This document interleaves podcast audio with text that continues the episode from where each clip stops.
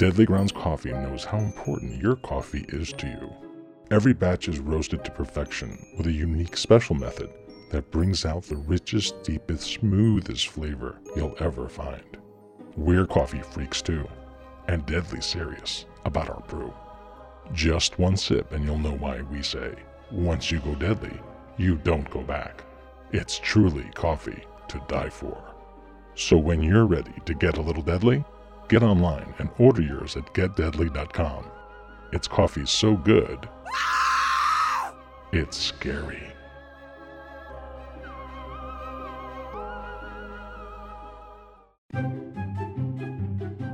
Warning! Warning!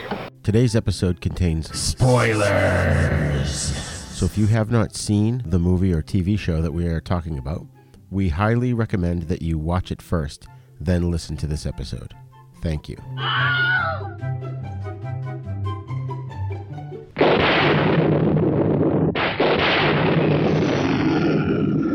What kind of a sick school is this?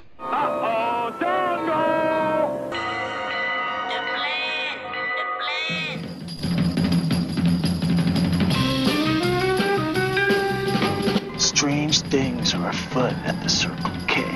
You're gonna need a bigger boat. Surely you can't be serious. I am serious, and don't call me Shirley. You got spunk.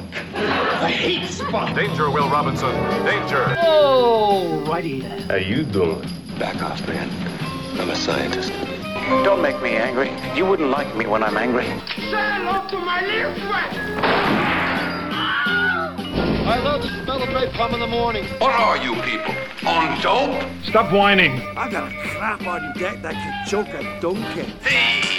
Who is your daddy? I'm sorry, but all questions must be submitted in writing. I'm sorry, Dave.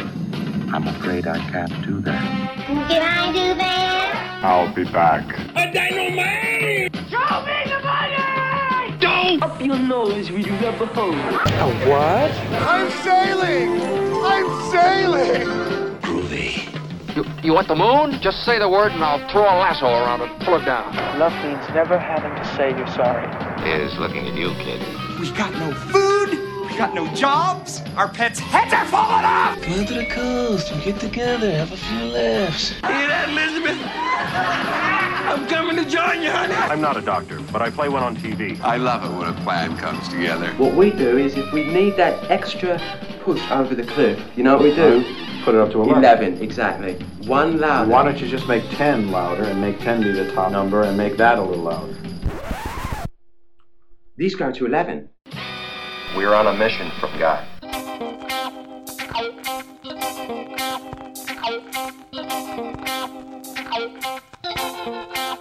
Hello and welcome to another fantastic episode of Then Is Now podcast. I am your host, Rigor. 50 years ago, on May 8th, 1971, a movie came out that was not your average horror picture. A blend of horror, humor, and music put together in a way that seems perfectly natural, yet unlike any movie before it. It's a tale of revenge by a man driven insane because of the death of his wife and the fantastic and horrific ways in which he exacts his revenge, told in a story that's shrouded somewhat in dark comedy. I'm talking, of course, about The Abominable Dr. Phibes, starring the legendary horror actor Vincent Price. The movie was so well received that it garnered a sequel in 1972 called Dr. Phibes Rises Again. On today's show, we not only have the return of an amazing guest co host, but also the creator of Dr. Phibes, William Goldstein, and his son Damon. So go and watch these films, then come back here to listen to our excellent discussion with the Goldsteins and learn about a horror picture that you may not have heard of, but will entertain you immensely. Class is in session. I have a bad feeling about this. How could I possibly be expected to handle school on a day like this? Food fight! Hey, you in my class? Oh, I am today. I think you should consider transferring to shop class. Now, now, very few students are severely injured in shop class. Bueller, When you were in school, Bueller, did you ever cut class? Bueller. Yeah, I guess I did. Sure, most kids cut classes. Good, sign this. Um, he's sick. I get so lonely when I hear that third attendance bell ring and all my kids are not here. Seven years of college down the drain. Fat, drunk, and stupid is no way to go through life, son. You lack discipline. As long as I'm here, there will be no grades or gold stars or demerits. We're gonna have recess all the time. Woo! Go, play, and have fun now.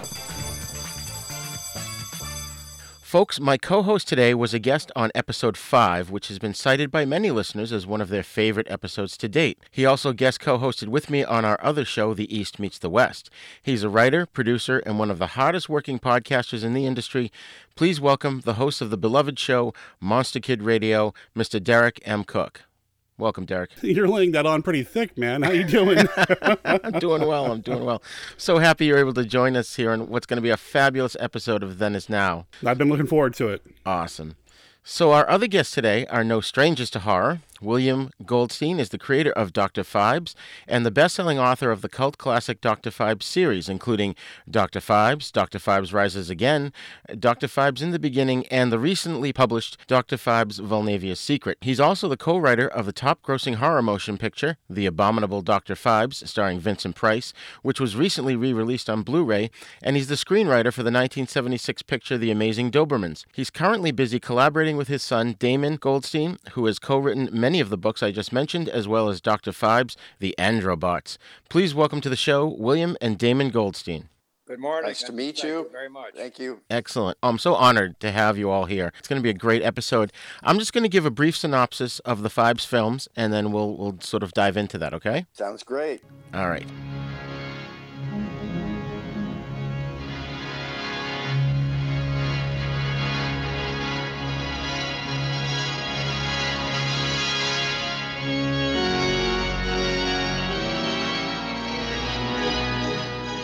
What lovely music for a murder, or two, or three, or nine. Who's this? Ladies and gentlemen, I want you to meet a dear friend. Nine killed you. Nine shall die. Your wife, no Phibes. But you I will kill. But you can't, Doctor. I am already dead. Here, how are we going to get him off this? You take his head, and I'll take his feet. Let's unscrew him.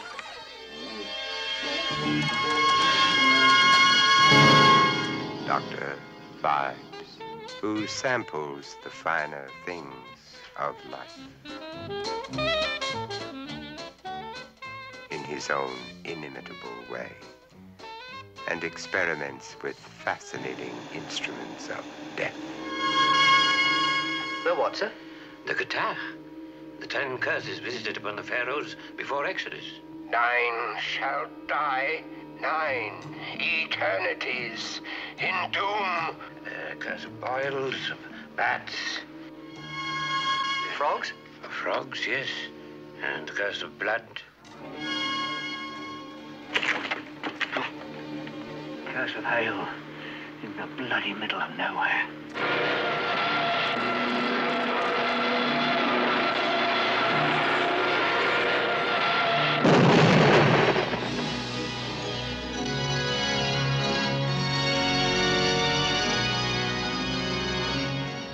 Are you ready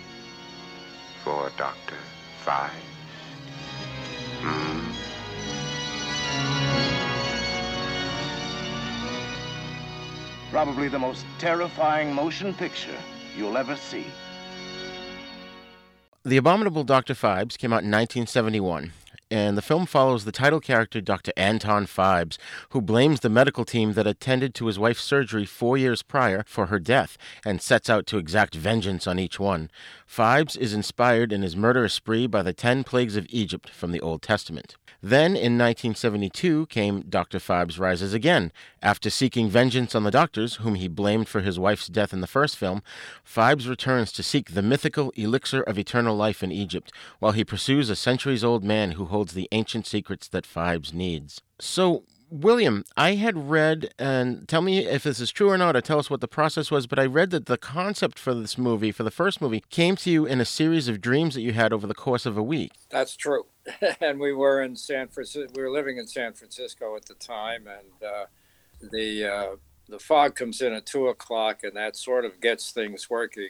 But yes, for one week, very vivid dreams about this uh, Dr the original name was Dr. Phibe, P H I B E, but it became Five somewhat later, and the, the original story unfolded during those dreams. That's amazing. And you, you brought it to the co writer? Yeah, if you don't mind some dates, 1964 is uh, is when the when the original story evolved in, in these dreams.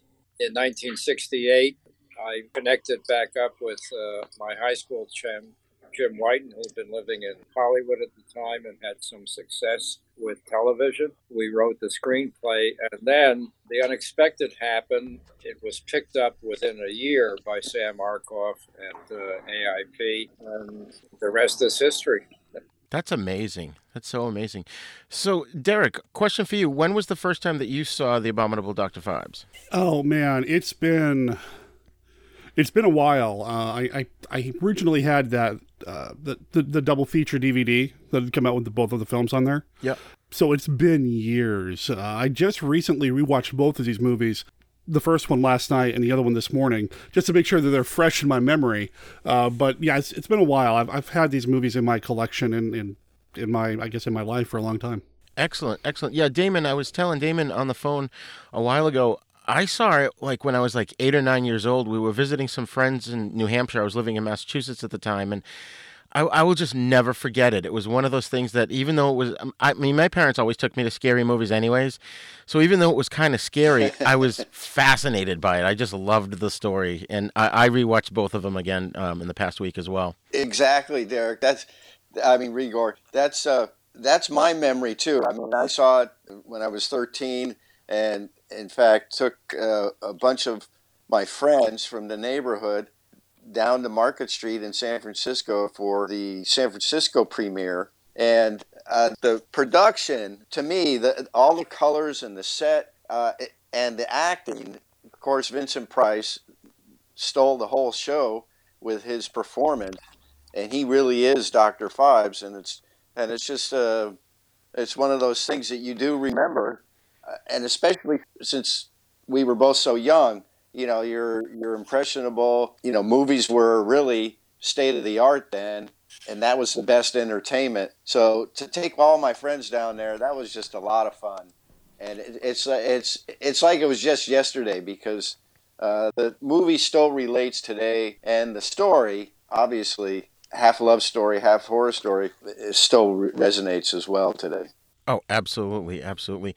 And it definitely just everything like you said, it holds up so well and it's so entertaining from beginning to end. It's it's you know, I I I like to try and recommend things to younger people in the audience on this show and I definitely think they should see this movie because it, it just stands out. It's such an interesting combination of, you know, horror and dark comedy and just all these things that that you really hadn't seen before in a, in a movie like that, you know? Well, that's uh, that's true, and and and it actually has been the the resource and inspiration for newer movies like Saw or uh, Seven. Even these movies, while they went more into the blood and guts and the gore, I've heard both of the directors and writers of those movies say they did get their inspiration from Doc Phibes, and so you know, we could even dub Dr. The first theatrical movie serial killer. But he's a anti he's a he's a anti-hero uh, uh, only in name because when you watch the film, you really you want him to succeed even though he's killing people. So it's it's uh, it connects on a lot of levels, a lot of different levels there. That's funny. I'm hearing something, if I may, that that uh, I wanted to carry through in, in these stories, and the stories are. The funny thing about writing books, you you you meet people in books, and they have their own stories, uh, and you finish the one book and you've learned a little bit about them, and then in later books you come across that character again, and there's something new in that character. So uh, that's been the phenomenon in in in in the, the book series. But Yeah. the, the thing that's coming through in this in this conversation is is it's good to know, namely that Phibes is a, is a sympathetic character because his is an eternal love, and all he ever wants to do is, and the word is a twenty five dollar word. He wants to revivify his beloved Victoria Regina. Anything and anyone who, that gets in his way pays a price, and the price is is is death. But he's not a common killer. he, he uses he uses Right. uh, uh, classic themes. Uh, the first film, of course, was Book of Exodus, the Gatak. Uh, later themes uh, we won't go into now, but they are there, and uh, I think those two elements is what is what keeps the audiences and the fans coming. Correct me if I'm wrong. Well, no, I agree with you. You know, Phibes to me, he's not a villain. He's he's you know anybody who's lost someone can identify with him, and you know he's just it's not just anger. He's not just getting true vengeance. It's he's um. Uh, what do I, how do I phrase this? He's striking out against the people because he believes they were responsible for Victoria's death, but it's from this. It stems from this overpowering grief, at least in my book. Sure. It's a poetic. Yeah. It's a it's a yeah, it's a Go ahead. poetic murdering. You go ahead, Derek. Well, no, I, I was just, I was going to say, yeah, I, I agree with you. Um, you know, I, I uh, about 15, 20 years ago, I used to work retail and I was working in a, uh, it wasn't a Suncoast, but it was one of those uh, store. Well, actually, no, I take it back. It was a Suncoast video that I was working at. And I was known as the horror guy there. If anybody came in looking for horror movies to buy, I was the one that they would always come to. And I would always try to steer them towards some of the more, you know, classic stuff because that's what I was into. And if I knew somebody was looking for one of these bloody slasher movies, whatever, and you know, these gory films from from now, I would try to steer them towards things like Doctor Phibes because I felt like Doctor Phibes would be a good crossover from, you know, the modern, I guess, slasher movement to a more classic way of, st- of storytelling with Vincent Price and all that. I don't know if I won anybody over, made any new fans or anything, but I always tried to steer people towards that because I felt like it would serve as a, a good vessel to get people from the more modern stuff to the more classic way of storytelling with Vincent Price, with the way that the murders were handled, with the performances, with the music. There's just so much about Phibes that I think resonates. And I mean, I, I, I can't imagine that people haven't seen this movie. They need to see this movie. Oh, absolutely, absolutely. We appreciate your hope and we appreciate the results because we do see results. Uh, the fans just keep coming. Damon has done a pretty good work in marshaling and mobilizing them, and uh, all pointing toward uh, the 50th anniversary in May. So, Mhm. uh, again, a big thank you to, to, to, to you both. Oh, thank you. Oh, it's it's just an honor to have you guys here. Damon, you had mentioned too that what this influenced uh, modern movies, and I, I definitely saw a lot of influence from the Saw movies, or vice versa, influence in the Saw movies from Doctor Phibes. And it, it's just great how a movie that's 50 years old can still influence modern films. Well, that that is the the very interesting thing because not only do we do we see the influences, but the the fans that we're getting feedback from, they're of a younger generation, yet they seem to be fixated and know their know their film history and prefer the older horror films. And so what we're getting in the industry uh, vis-a-vis uh, Saw and uh, and Seven is a direct homage, practically, to the old way of making horror films, and not just this blood and guts and frightening uh, visuals. This is um, encouraging to to writers in general, but specifically to us, because as you say, 50 years, which that is the year. Uh, this year is the year of Dr. Phibes and our 50th anniversary. So uh, we're very excited to see how it has, as you say, held up um, and and even gone forward to not gild the lily here or or announce anything before it's time. But we have we do have um, a third screenplay for the third Doctor Phibes film, and it is titled Forever Phibes, and um, we've been in negotiations, uh, recent negotiations, to to make this third film, possibly bring it into a Netflix series. So, uh, yes, 50 years, uh, but it's maybe 50 days in the sense that you know we're still very active. My dad is, you know, still very active. He's he's been writing these books, and I, I'll let him make his own announcement. We're still very active in trying to get return Dr. Phibes to the silver screen, and if we if if if uh, we can get him on Netflix, uh, even better. That's amazing. Do you guys have like a dream actor that that would do the near impossible task of replacing Vincent Price for the third film? Well, we do. We do have an actor, a classically trained actor, attached to the project. Uh, had the very uh, good fortune to meet Malcolm McDowell uh, on a happenstance, and I introduced myself. You know, you, you always wonder, well, do you want to do you want to interrupt somebody's uh, personal time and and and you know maybe I shouldn't say anything or whatever. Or don't, you don't want to approach anybody like that. But I I was with my wife and she said, "Go for it. You talk to him." And so I I went up and as I said, introduced myself. He remembered Dr. Phibes and uh, uh, he said, oh, "Yes, I'd be interested." Talk to my talk to my manager. Well, um, as they say, one thing led to another. We met for lunch, and Malcolm McDowell is is uh, signed on. He's attached to the project, and he will be reprising the role of Doctor Phibes. Wow, that's amazing. Wow. Unbelievable. Yeah, it's and we've gotten a lot of, I mean, super amount of good feedback for for Malcolm McDowell. As I mean, everyone else uh, the whole time in, in between, you know, 71 and and now everyone including ourselves was saying well vincent you know it can only be vincent. Dr Phibes is vincent price and vincent price is dr Phibes.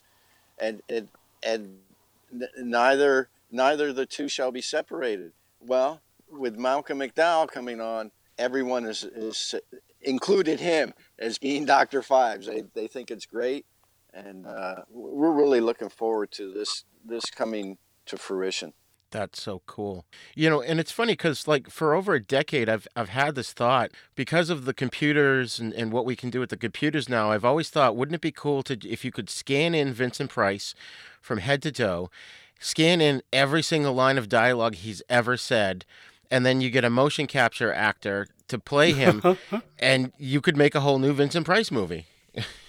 let me let me let me Absolutely. You could let me let me jump in here. Um,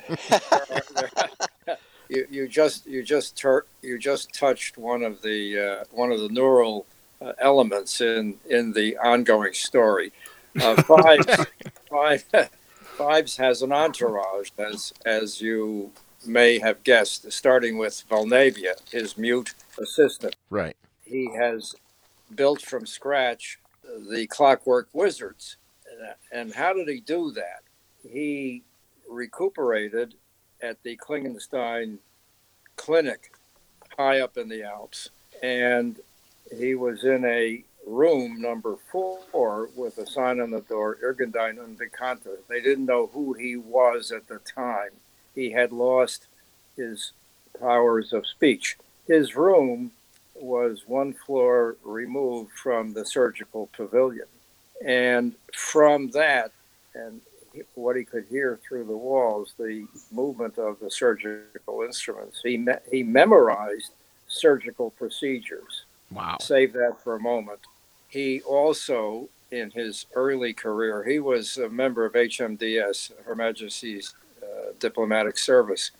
He lived in London and visited frequently the British Science Museum, where on display was Edward Babbage difference engine. Oh, wow. The original computer built in the mid 19th century. He made a replica of that. And with that and his knowledge of surgical procedures, he proceeded to build and develop not only Vulnavia, but the clockwork wizards. One final note on the wizards, and we're going to see more of them. Uh, traditionally, they're, they're, puppets, and uh, the traditional puppet is an invention who wants to be and was invented to be looking more like humans. But we hear their lead singer, whose name is Sophie, uh, who's making up for a performance uh, in one of the later stories. She's at the mirror, and this line, and this is going to be a quote in the in coming for coming audiences. She looks in the mirror and she says to herself, "I know I'm supposed to be human," and then pauses and then looks back at herself in the mirror. Do I really want that? Now, huh. for the first time, a puppet is asking the key question What's so good about being human? Why would I want to do that? That we're going to carry on that theme in later stories. But for now, Phibes' mastery of surgical procedures and the, the really the world's first computer computer enabled him to build his entourage, and they figure heavily in the later stories than in Forever Phibes, uh, that story, which also has a new death geometry, similar to, but not identical with the biblical uh, turn. So there's stuff that'll appeal to our high tech audience. And uh, the word, the word for any, you know, for any creative enterprise that's had a history, you want to stay relevant. So this, among other things, will make the new Phibes relevant. That's excellent. That's so great. I, had two questions about Vulnavia. One is why did she follow him so blindly, and the other is um, obviously she survived from the first movie to the second. Uh, do you explain that in in the book about Vulnavia? Up to a point, uh, she remember he made her, and he made her for a reason, namely that he could not continue with his forever mission, namely bringing about the revivification of his beloved Victoria Regina alone. And for example, he takes ice baths twice a day to cool his nervous system, which had essentially been fried during his. Let's go back to the to the car wreck. Uh, he's racing home on a an Alpine two lane with black ice on it to be with his wife, who was in been called into emergency surgery. His car uh, spins out of control, and he's thrown down the roadway and the gravel 50 yards. In the meantime, uh, the car itself, they use benzene fuel in, in, in, in, performance cars in those days. So the, the, the fuel line was ruptured. The fuel, what was left in the tank, dripped down onto the uh, electrical wiring, and there was this huge explosion which blew him further into the roadside. So he, having lost his powers of voice, um, he could not go on it alone, and because of that tremendous heat, he needed these daily ice baths. So that's a practical reason why he he built her, uh, and then similarly to keep him, he, literally to keep he he among other things he when they lived in Maldene Square Mansion they had a, a large ballroom and Phibes tried to recreate uh, the days of courtship that he had with his with his beloved. They were a they were a couple who flashed across, across the society pages of 1920s continent. They were a dashing couple. He, the senior diplomat, she, a young American um, girl, and they made this brilliant uh, dash of fame. And then it all it all exploded. So he, forever after, wherever they lived, and they moved uh, in one of the later stories to Gramercy Square in New York. But he rec- he wanted to re- recreate those days, and part of that recreation was a ballroom in his mansion complete with the crystal ball and the champagne and so forth. Wow, that's amazing. You'll see more of that in, news, in the news stories as we move along. And what was Vincent Price like in real life? Very, uh, uh, uh, very courtly, very, very, very courtly man. Um, all, all, all, his manners, but but with a there's a story. Uh, uh, Virginia North, who, who, was Vulnavia in the first film, and also Valli Kemp, who was Vulnavia in the second film. They they do a they do a early on in the film they do a, a dance scene with with him in the in the ballroom, and during that scene it's supposed to be very formal, but he would he would as they're dancing he would say funny things, and they had all they could do to to keep from laughing, and of course that generated extra takes. But basically, very very genial guy, but also very formal and and funny as, as well. That's an odd combination. So when he when he would have to make these motions with his throat to indicate that he was speaking, he obviously wasn't speaking. They they dubbed everything in post. Did he come up with that, or, was there a plan to do that right from the beginning, or was that sort of an actor thing? It was written in, and uh, uh, the film was shot uh, uh, in in Elstree Studios near London. Uh, I was working in San Diego at the time. I wasn't on set, nor was Jim Whiton, and rarely do writers get to be on set anyway. So the the how that how that actually came to being, I would have to leave that up to the the AD working on the set. There is one famous scene where they're sipping champagne and uh, here here he goes with the sham with the with the with the champagne glass into his neck. So, right. so I, I, think I think that's how he did. Uh, he probably was a, a, one of the contributors to how they worked that out. That's so cool. Yeah, I wondered about that. It was that's that was one of the creepiest scenes for me in the movie. it, it, it did get some comments. Prepare for a spine tingling, nerve shattering podcast featuring all your favorite monsters. You won't believe your ears when you listen to Monster Kid Radio. Hear your host, Derek M. Koch, and his ever rotating stable of guests discuss your favorite classic and sometimes not so classic monster movies. Subscribe to Monster Kid Radio through iTunes or Stitcher, or visit monsterkidradio.net before the next weekly episode of Monster Kid Radio. Go through the archives for interviews with Sarah Karloff, Victoria Price, and Joel Hodgson. Listen to the discussions about movies like Creature from the Black Lagoon, Island of Terror, and King Kong. And don't forget convention coverage from Monster Bash and the H.P. Lovecraft Film Festival, Classic Monsters, Modern Talk, and the head of Rondo Hatton. Only on Monster Kids Radio.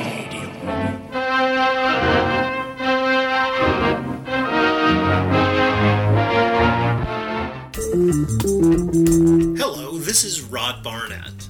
I'm the host of The Bloody Pit, the podcast that examines films from across the decades. On The Bloody Pit, we have several ongoing series of shows within the show focused on specific things in genre cinema that I and my co hosts find fascinating. There's a long running series focused on Italian maestro Antonio Margheriti's films from the 1960s all the way up through 1990. There's an on again, off again series focused on 1970s science fiction films. There's an in depth look at the Western movies that William Castle made before he struck out on his own and became the horror auteur that we know and love. A look at the classic Coffin Joe films from Brazil. And our long term project to look at every Universal horror film made in the 1940s. That's a long project, people. It's going to take us a long time. Sprinkled in amongst those are various other episodes focused on other stranger areas of cinema, like uh, Lucio Fulci, Dario Argento, and even some obscure British crime films from time to time. So join me and my rotating crew of co hosts as we examine the stranger side of cinema through an exploitation lens. Except when we don't. Yeah, you never really know exactly what to expect on the Bloody Pit. So join me for the Bloody Pit.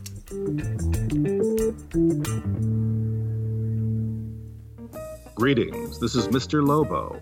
Are you a sinsomniac? Do you stay up late and watch what normal people call bad movies till dawn? Black and white low budget pot boilers, box office bombs, West German talking car movies, rock bands versus monster movies, broken down school films, midget zombie and midget spy flicks, guys in gorilla suit movies, even old TV commercials, inappropriate cartoons, drive in snack bar ads, and worse?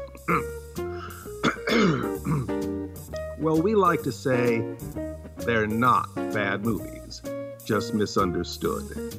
Stay up late with Miss Mittens, your host, Mr. Lobo, and a revolving door of special guests, fellow horror movie hosts, robot monsters, and lovely Real 7 girls for a late night TV slumber party that we call Cinema Insomnia. You can watch us on channel OSI 74 for Roku. We even have some episodes on Amazon and Alpha Video DVD. You may never get a good night's sleep again.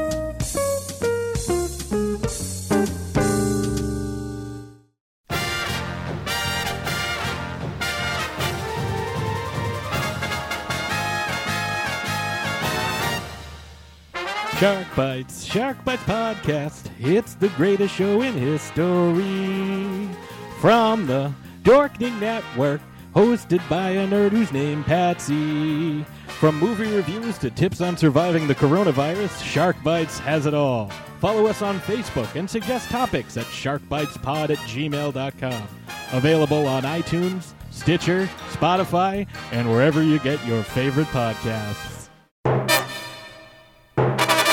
So, William, what was your involvement with the second film? Well, uh, all right. Uh, let's open the door slightly to that. Uh, Jim and I wrote wrote the second script uh, on contract because AIP wanted to come right out. They they really weren't prepared with for the success of the first one, and having looked at the numbers, uh, uh, we were commissioned to to write the second script.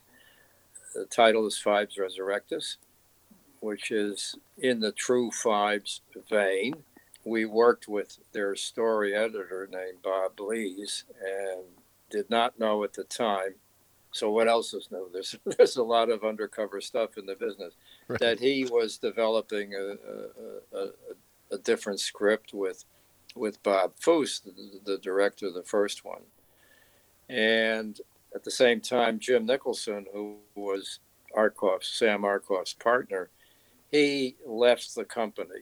So we got left in second place, and our script was not produced.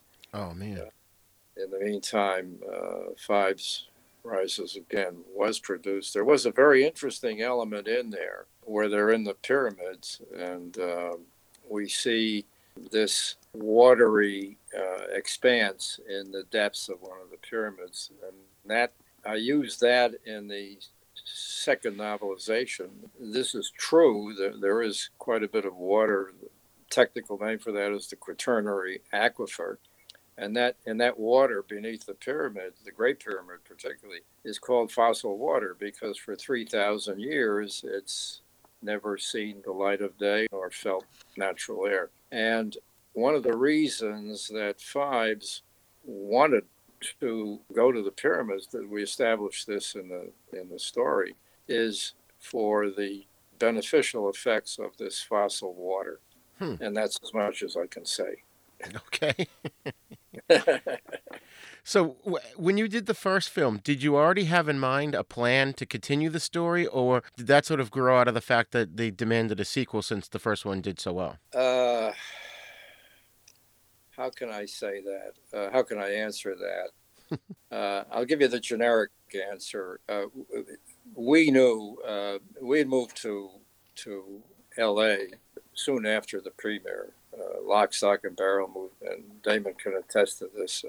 we, we were living pretty well in San San Diego's a wonderful place to live. Work in the afternoon and go surfing when you come home, and you know it's just lovely. But we moved we moved up to L.A. and we were in Jim and I were in almost daily contact about where do we go with this and the result of that is in I know in my files, and Jim Jim passed away uh, in 2016, but he donated his his papers to the Troy Library. So I'm sure in in those papers there are in various stages of completion uh, other Phibes scripts, including one Phibes in the Holy Land, uh, which we'd optioned by the way. So so yeah, the answer to your question is yes. There there there we did keep an eye on the continu- continuity, and we had uh, several ideas, some of them pretty good, on, on where we thought that Phibes was going to go. Wow, that's amazing. And Derek, I wanted to point out, you know, one of our most beloved favorite actors, Peter Cushing, was originally supposed to play Dr. Vesalius in the movie, and it was played by Joseph Cotten. Did you know that? I did not know that. I, I was excited when Peter Cushing turned up in the second film briefly, but I didn't know he was supposed to. Wow, that's awesome. It's It- great. He couldn't do it because Helen had just passed away, his wife. Ah, okay. Well, that makes sense. But wouldn't it have been great to see Peter Cushing as one of the inspectors i- i- chasing Phibes? Oh, but it'd been awesome. I mean, Vincent Price and Peter Cushing were friends anyway, and uh, to to see them go back and forth against each other in other movies like Madhouse or whatever, just to kind of see that energy, you know, that f- get the Phibesian touch would have been amazing. oh, absolutely. Not that Joseph Cotten. would- I mean, the movie's great as it is, but yeah, you're absolutely right. Well, and even you know Robert Quarry in the second one, Count Yorga. oh yeah, oh yeah. oh man. Um, so, um, William, did you get to meet Joseph Cotten? No, no, can't. I wished I had. Can't say that I did. No, and, and remember the the, uh, the the shoot itself was in in London, um, and I was involved in other things. So wished I had. Uh, he's uh, actually he's one of my favorite actors. Uh, Peter Cushing would have been wonderful. The scenes, uh, Streamline Modern is the architectural. Damon can speak to that, but, but that that style, we get a lot of comments on that. He and his son are are playing chess in the living room, and we you know we see that style. Uh, that seems to have caught on with the audiences, and you know we do get questions about what what the new Phibes will look like. So we've tried we've we, we've tried to incorporate some of that in, in, in, in some of the visuals. It's funny. It's it's funny how the how the some some things stick, some things stand out and stay very current. And that and that particular style, it's had a Damon can speak to this as well. It's had sort of it's had a renaissance today. That streamlined modern. If you're familiar with what the the Bauhaus uh, movement was doing, uh, this is a hundred years ago, but that style. Uh, uh, we, we live in LA, and, and LA has has tours of architectural gems which go back to that particular style. So uh, I'm all for it. I'm, uh, I'm I'm all for it. Right on. Yeah, I mean, visually these movies are awesome, and you know, uh, Robert Fuest does a, a great job with the, with the scenery and his camera work and everything. I'll ask you guys a question. We have someone in mind. Dam- Damon Damon has uh, had some correspondence with the new Vulnavia. If you thought about it at all, who would you see? All right, let, let, let, let's be blunt. How, how would you cast? how would you? It's got it's got a couple of villains, including a, a female a female. Uh, how, how would you cast uh, some of the key characters in in this new story? Oh boy. I don't know. uh, I'll, I'll give you one hint. Uh, one one of the one of the uh, keys in in you know in any in any story, particularly horror, is you need a you need a, a worthy adversary, worthy adversary. So in the first film, it was it was the doctors, all Harley Street, uh, very well established physicians. In this new story, it's the Ponce de Leon Society, which is a as the name suggests, it's a group of, of uh, white coat uh, entrepreneurs who believe they have found uh, the secret of life eternal.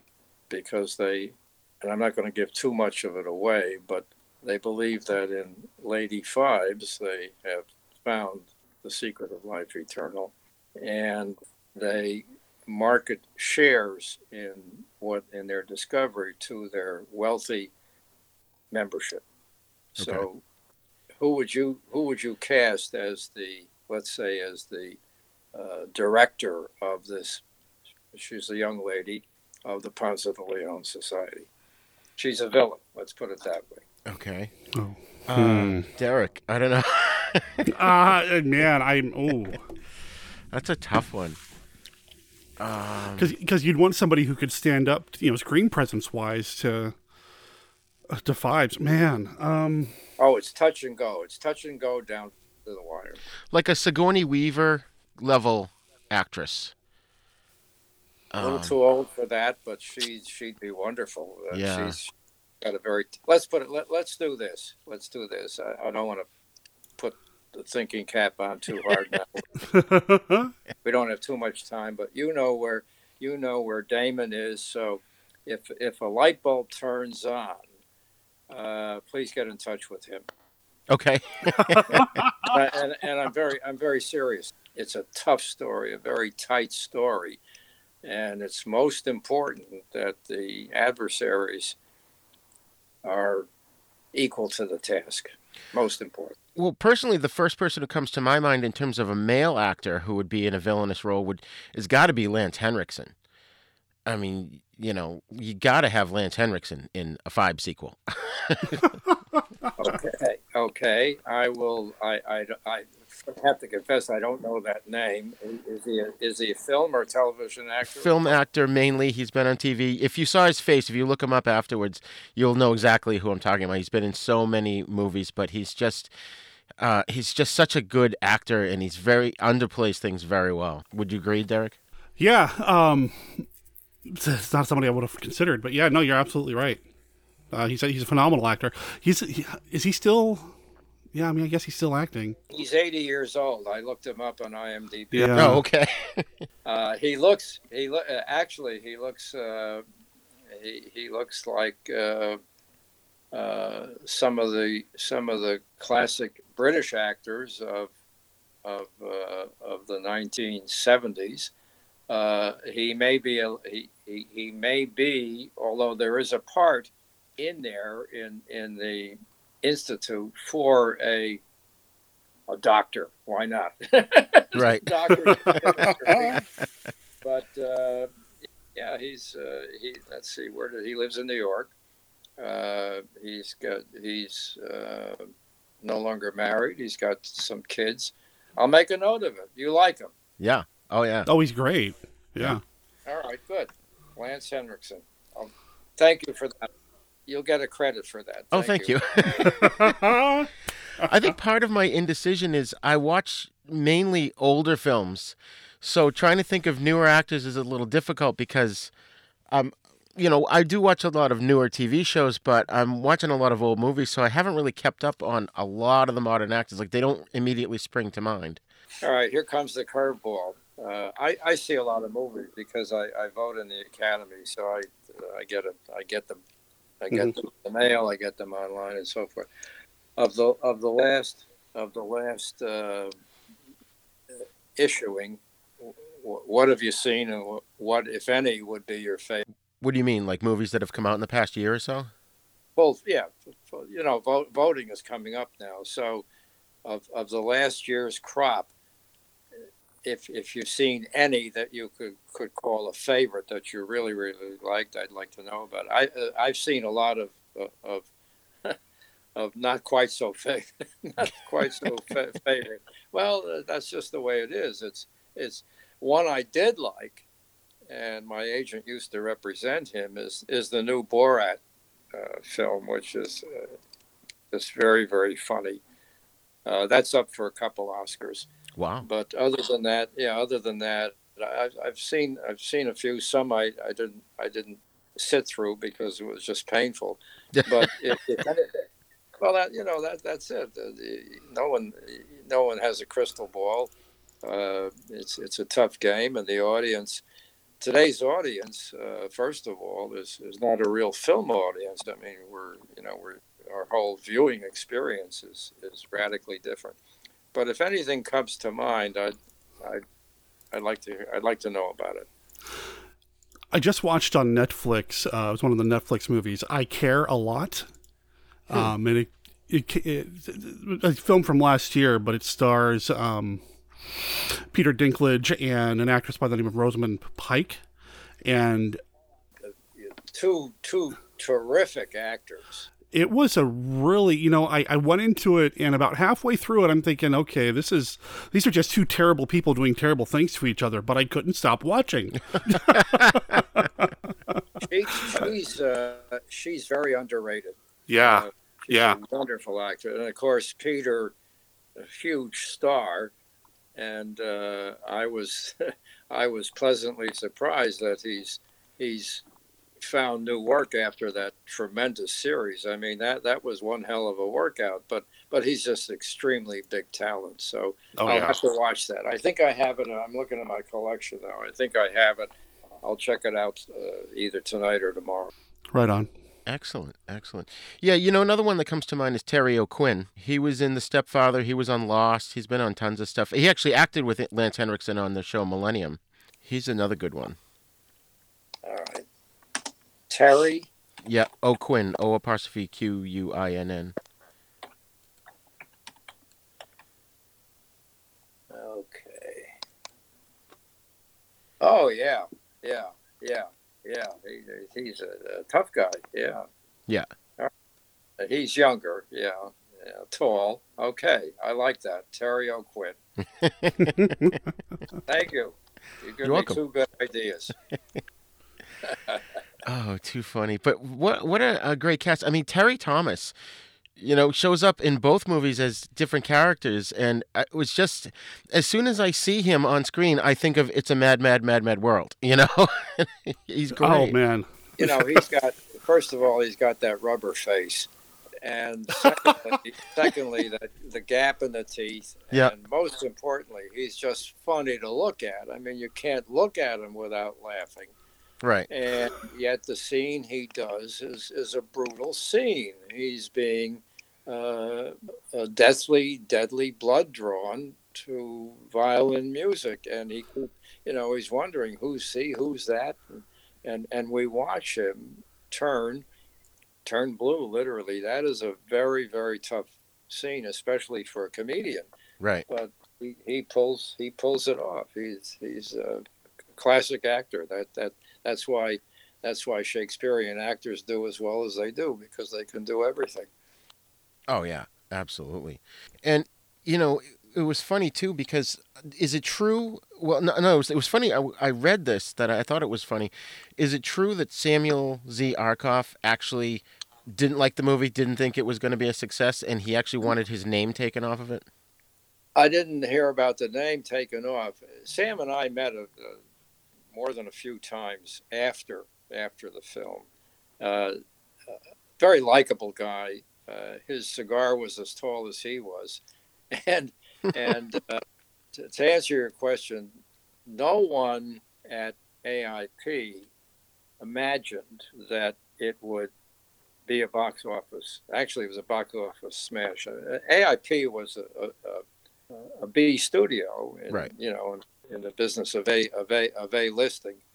They were they weren't another Paramount. They weren't another MGM. They weren't another Universal. Uh, but Phibes, at least to read the reviews at the time, Phibes got them close to the elite group, and and uh, you know I, I, would have these conversations, and my ears would light up. Not that it, you know I was never going to say I told you so, but but it was good to hear that you know that they let, let's let's just say this it, it exceeded their expectations and part of that milton moritz was their uh, publicist and he well for example the, the premiere at the Pantages. He he engineered that, and it was a, it was a, a, an Oscar event. It was red carpet. It was uh, antique cars uh, lined up on Hollywood Boulevard with cops, uh, on, on horseback. It was helicopters overhead. It was Klieg lights flashing in the air, and here comes here comes the stars and the star contingent being uh, exited from their limousines, going into the Pantages. And as we uh, we were living in San Diego at the time, we flew up, and my wife and I, we uh, she's a country girl, and I'm you know I'm I'm from a small town.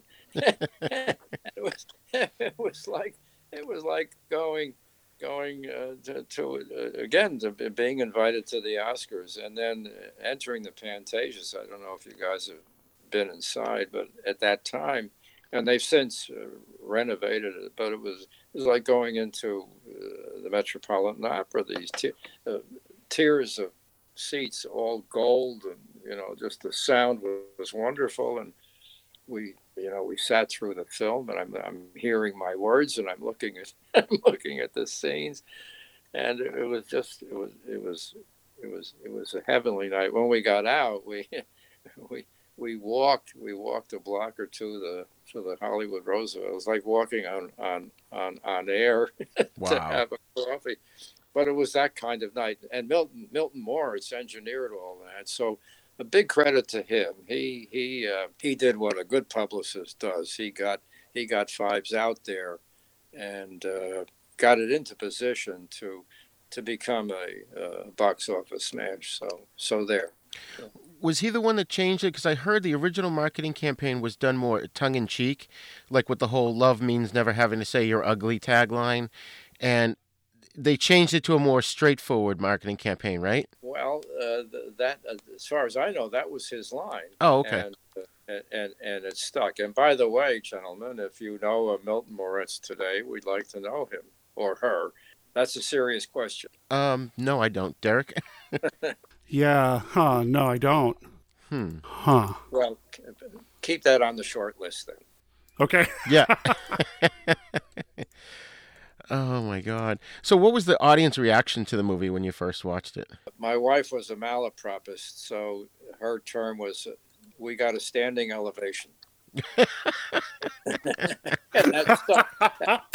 that stuck. Well, we got home. The kids were home, and you know we had to tell them all about the night and uh, you know what it was like and the standing elevation, and that sort of stuck. Yeah, that that, that it was a stand up, and uh, you know lots of applause. It was like an Oscar performance. It was uh, uh, something something that you put in your treasure book of memories. Believe me, and we we want to do it again, and that's why I said if you if you uh, you know any any anything that you can add or put to it, uh, please get in touch with Damon. Absolutely, absolutely. So, Damon, what was that like for you when your parents came home after the premiere? Yes, it was uh, it was a very exciting time. We, uh, as my dad said, we're ready to do it again. Excellent, excellent. And what was that like being a kid? Did you grasp the what was going on? You know, uh, I was totally there for all of this. Uh, the whole family was. We were so up for it, and believe it or not, and, and I didn't even know it at the time. Uh, this is something I learned in the last couple of years uh, is that one of my classmates in high school was actually the son of of uh, Ron Dunas, one of the bigwigs at AIP. Okay. And so uh, there's there's the commonality with that as well, and so it just was a sign of the times. It was very exciting. Hollywood was I don't know they had a kind of a resurgence. Certainly, Vincent Price had a huge resurgence uh, and almost a second career with with with the advent of the abominable Doctor Phibes. So I was totally into it. I thought we were going to make five films. At least that's what originally AIP was talking about with my dad and Jim Whiton. And uh, it was going to be a five picture deal. Yeah, that's what it was. Yeah, a five picture deal. So yeah, so we've we've essentially been ready to go with another Phibes film uh, since 1972. And, and as my dad mentioned, it went through all these permutations, uh, different studios wanting to do it. and uh, ultimately we're we're still on track for that. It's just taking uh, a little longer than we had anticipated. now, I have a question about uh, a proposed TV series in the mid 70s. And Derek, I think you would agree with me that this is something we would pay to see, where it was basically, uh, it was pitched as Dr. Phibes fighting crimes using his considerable talents in makeup and technology. I'd watch that. Why not? Yeah. that's a that's a new one to me. Oh, that's funny. Oh, wow. Yeah, the, where I, I, looked it up online, they said uh, Louis Hayward and yourself, William, pr- proposed the TV series to NBC. well, I, I may, maybe in another life that happened. and you know, when you're dealing when you're dealing with uh, going going piercing the veil uh, and and other lives, uh, uh, anything anything can happen. So I'll I'll check that out. I'll have to yeah. I'll have to look the uh, uh, uh, one one one final note. We we have a series proposal which we recently developed. We have a pitch deck, if you know what that is, for the small screen and digital. This would be a digital production. Okay. Mm-hmm. And you know, today the the industry has changed remarkably because of because of COVID nineteen.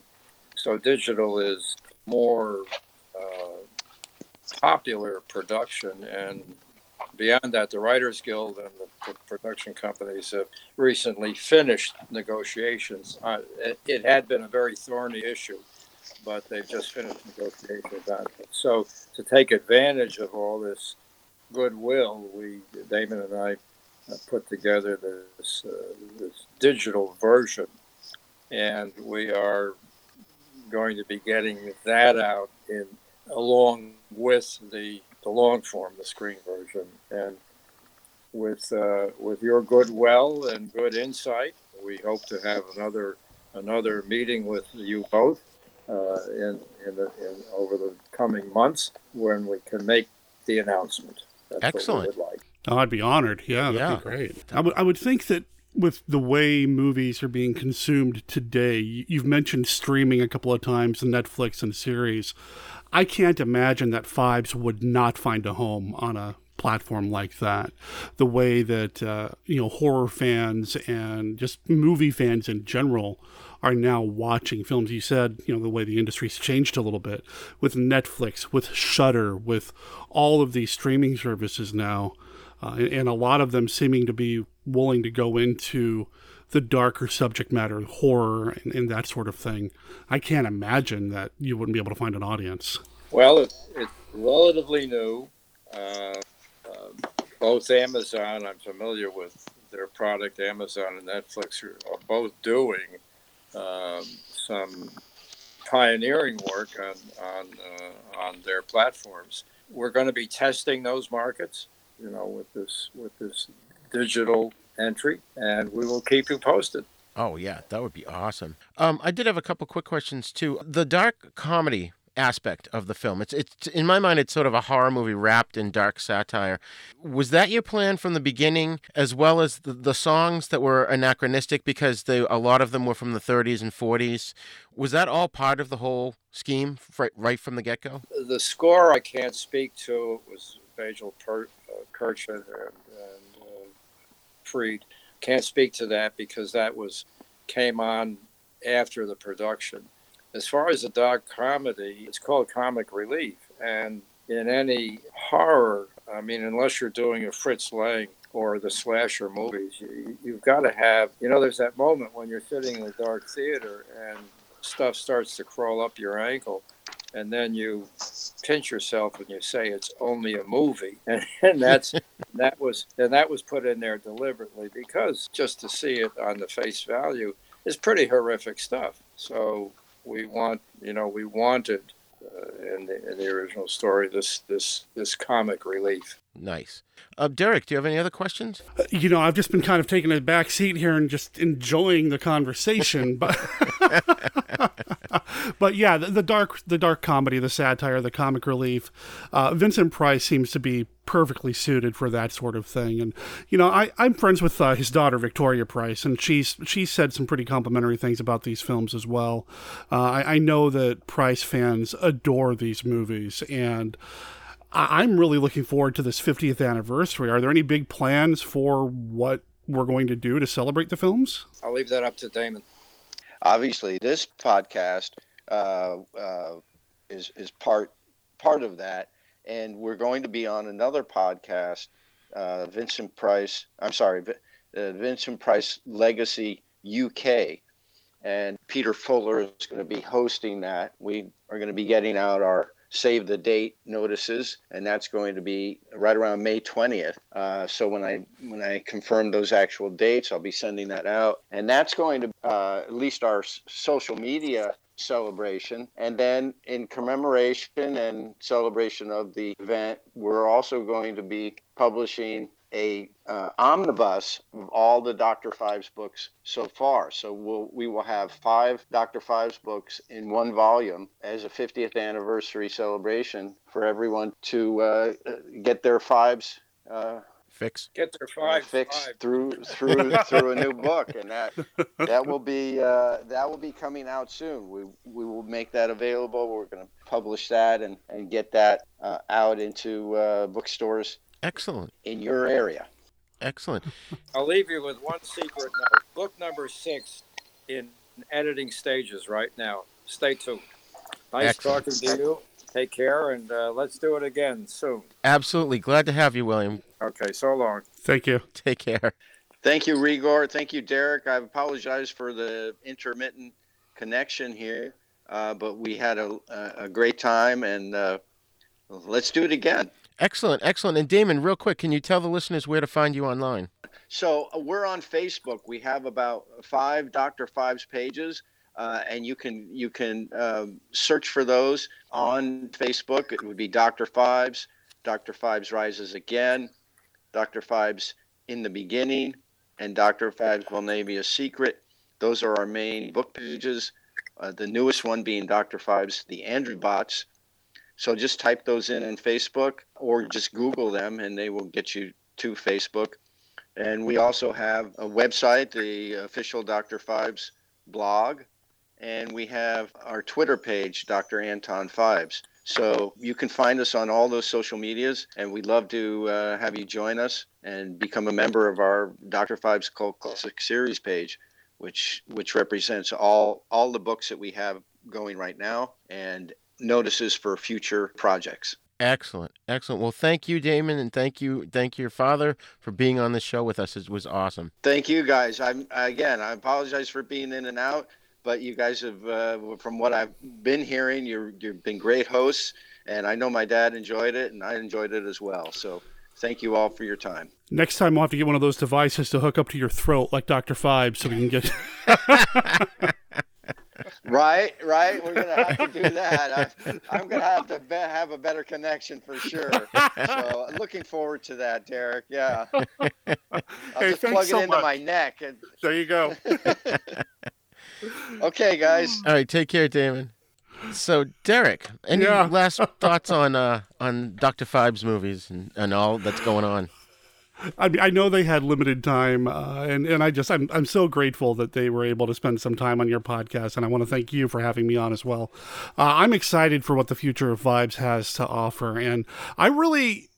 It sounds like they really want to go film wise, but I really feel strongly that streaming might be uh, a good option here, especially when you look at like what Netflix is doing, uh, you know, with the prequel type material they do as well, like that Ratched series he did not long, not too long ago. Yeah. the prequel to One Flew Over the Cuckoo's Nest and turning that into Oh, a yeah. series. Yep. You know, I, I could just, I could really see this finding a home on streaming, but you know, I'd love to see it on the big screen too. So Right. we could have a whole Phibes, you know, uh, a shared universe. there you go, there you go, a Phibes cinematic universe. There you go.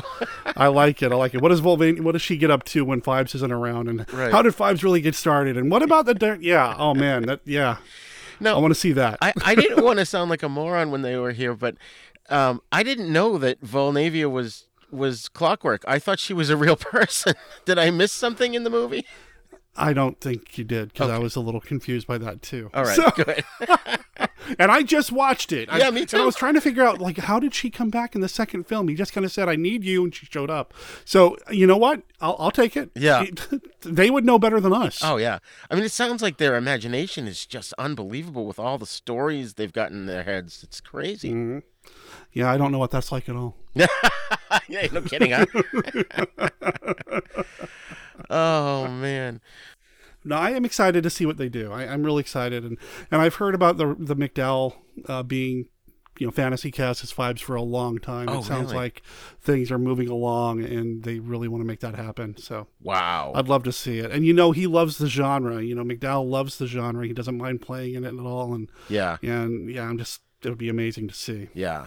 I did think of a couple of actresses now that nobody's probably heard of. They're on TV actresses, but I may send those off to Damon and see what he says. But um, you know, that would be fun if we get, you know, we we said, hey, you know, put this person in your movie, and they did, and the movie was a huge success. You know. Yeah, well, then you need to start talking about some residuals, and you know, suddenly the podcast budget goes way up, and Right. yeah. oh man, well, it's been so awesome. Thanks for coming on the show again. You you, you can't be a stranger. You got to come on a little more often. We got well. We've been talking. We've been talking Yeah. off mic and all that. Yeah. We're, we're gonna get some more stuff going on, and you're gonna come on to MKR more too. That's right. Awesome. Got to make it happen. Got to make it happen. Awesome. So tell our listeners how they can find you online, Derek. Oh boy, I'm all over the place. Actually, I just made it easier for everybody.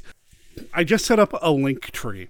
Uh, link tree is basically a one-stop shop for people to put in everything that they do if they do a whole bunch of things like I do.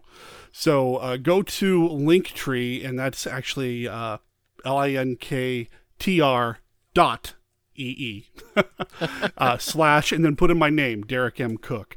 Now, that I'm saying this out loud, I realize my last name is spelled a little differently, so maybe this isn't easier for people. But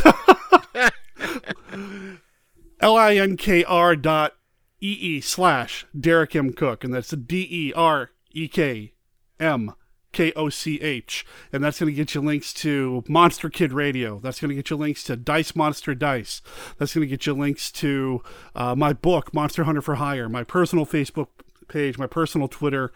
Anything you need to know about me, you're going to find it there. At least you get started there, and you'll be able to branch out and find me all over the internet. But my main podcast is Monster Kid Radio at monsterkidradio.net. Awesome. Awesome.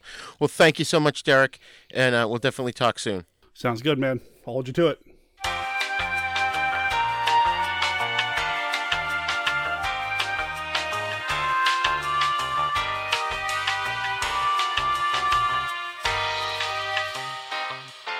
Well, that's all the time we have for Then Is Now today. Again, please check out The Abominable Dr. Phibes and all of William and Damon's books and links. And if you're not listening to Monster Kid Radio, you need to do so right now. You can send your feedback to thenisnow42 at gmail.com. You can also join in the conversation at our Facebook Then Is Now podcast group. Then Is Now podcast is now a proud member of the Dorkening Podcast Network, so be sure to check out the other great shows there at thedorkening.com. You can also visit our website at havenpodcasts.com, where you'll find our sister show, The East Meets the West, in which we discuss Shaw Brothers films and spaghetti western movies. And Then Is Now is on YouTube, so visit youtube.com slash user slash Uncle Death One to get the latest videos, as well as other fun videos. Please subscribe to our YouTube page, and also share the video versions of our podcast with your friends and get them to subscribe as well. Don't forget to go wherever you download your podcast from and leave us a great review so that more listeners can find us. You can find us on all the podcasting apps, especially the big three iTunes, Spotify, and Stitcher. Class dismissed. For more shows like the one you just heard, check out the Dorkening Podcast Network at thedorkening.com.